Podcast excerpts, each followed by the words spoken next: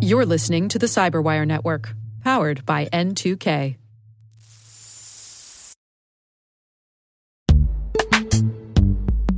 In the dynamic world of enterprise security, identity architects and IT leaders face a major challenge. Growth by repeated acquisitions multiplies the complexity of everything. Multiple IDPs, MFA providers, policy engines that all need to coexist. This can lead to fragmented user identities and policies that create security vulnerabilities and add access friction. Strata Identity solves this.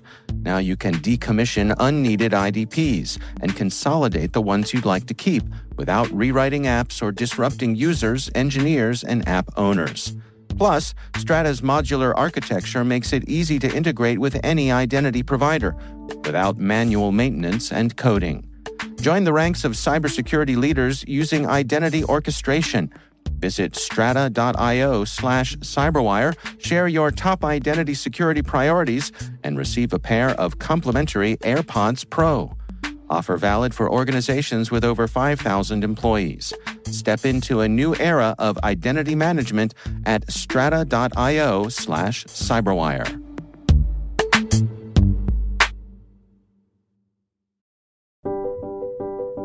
Hello, my name is Kristen Strand. I am a cybersecurity associate consultant at BARR Advisory.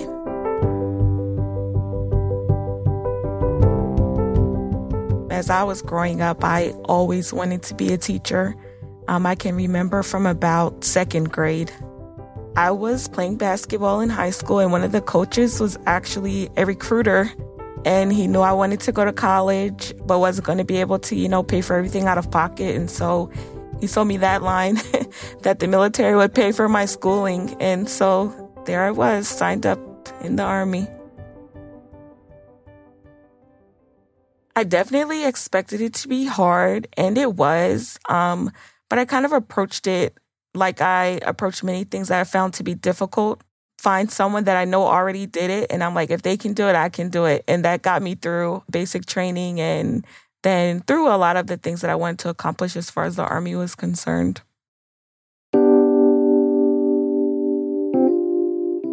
I went to college. I originally thought I was going to teach phys ed, and I just actually found the content to be pretty boring. So then I changed my major to teach math. So that's what I did for about six years. I enjoyed it. I like solving problems and um, knowing that I got to the right answer. Teaching is rewarding, but not very lucrative. And I have a family, so I wanted to make more money. Originally, I felt like being a teacher was a stable job, job security. The world will always need teachers. So, in career changing, I also thought about okay, what job can I get that can also be just as rewarding, but also job security. Like, you know, where is the world going? And so, of course, I thought computers, IT. And so that's how I decided to get into IT.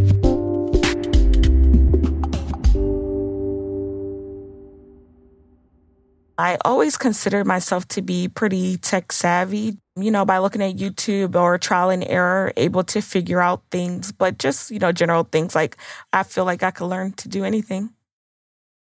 So when I first started out in the Army, I was a flight operations specialist working with pilots that flew helicopters and checking their logs, their plans, and then checking in with them making sure that they were on course, not experiencing any difficulties in flight, and um, checking them back in when they got back.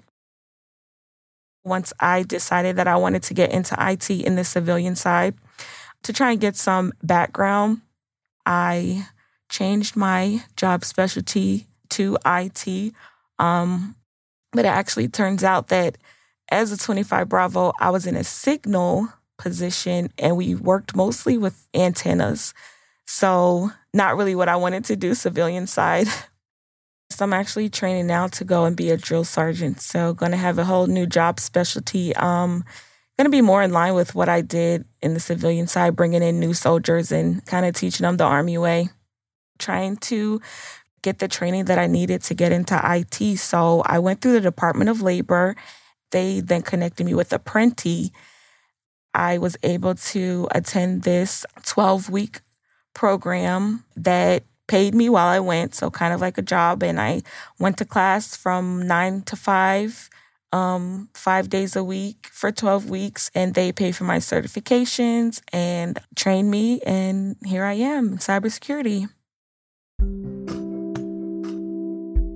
I have a plethora of engagements or projects, if you will, that I'm working on. And I kind of really self manage throughout the day, maybe have meetings with internal coworkers or clients. And I have deadlines and due dates. I am so happy that I made these moves. It's honestly, it's better than what I thought it, that it could be. And that's just because of the company that I work for. I, I really believe that the culture there at BARR, and you know they really care about the employee. And I see myself, you know, being here for a while, and I I love what I'm doing now.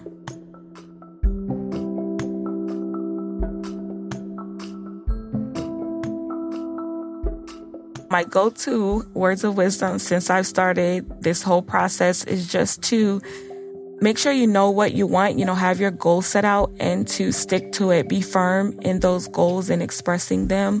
I know when I first started out with the apprentice program, being in the military and wanting to progress in IT and looking at cybersecurity, a lot of people told me, you know, well, a good way to get into the IT industry is through help desk. And I knew that that wasn't the type of job that I wanted, but um, I was willing, you know, to go that route if I had to, but I really was not wanting to do help desk to deal with angry people day in and day out who can't get their stuff to work. I got offered actually through Apprenti to do a help desk position first, but I knew like that's not what I wanted to do. So I stood firm and I said, no, I'm not going to take it. I'm going to wait for cybersecurity to come along they called me twice to offer me help desk, and I declined it twice, standing firm on knowing what I wanted. And cybersecurity came along, and it's really been the best decision that I made to stand firm and to know what I wanted and to wait for it to come around.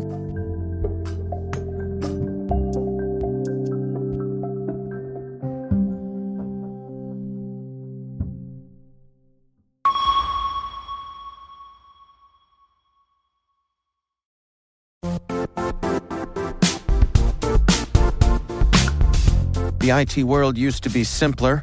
You only had to secure and manage environments that you controlled. Then came new technologies and new ways to work. Now, employees, apps, and networks are everywhere. This means poor visibility, security gaps, and added risk. That's why Cloudflare created the first ever connectivity cloud. Visit cloudflare.com to protect your business everywhere you do business.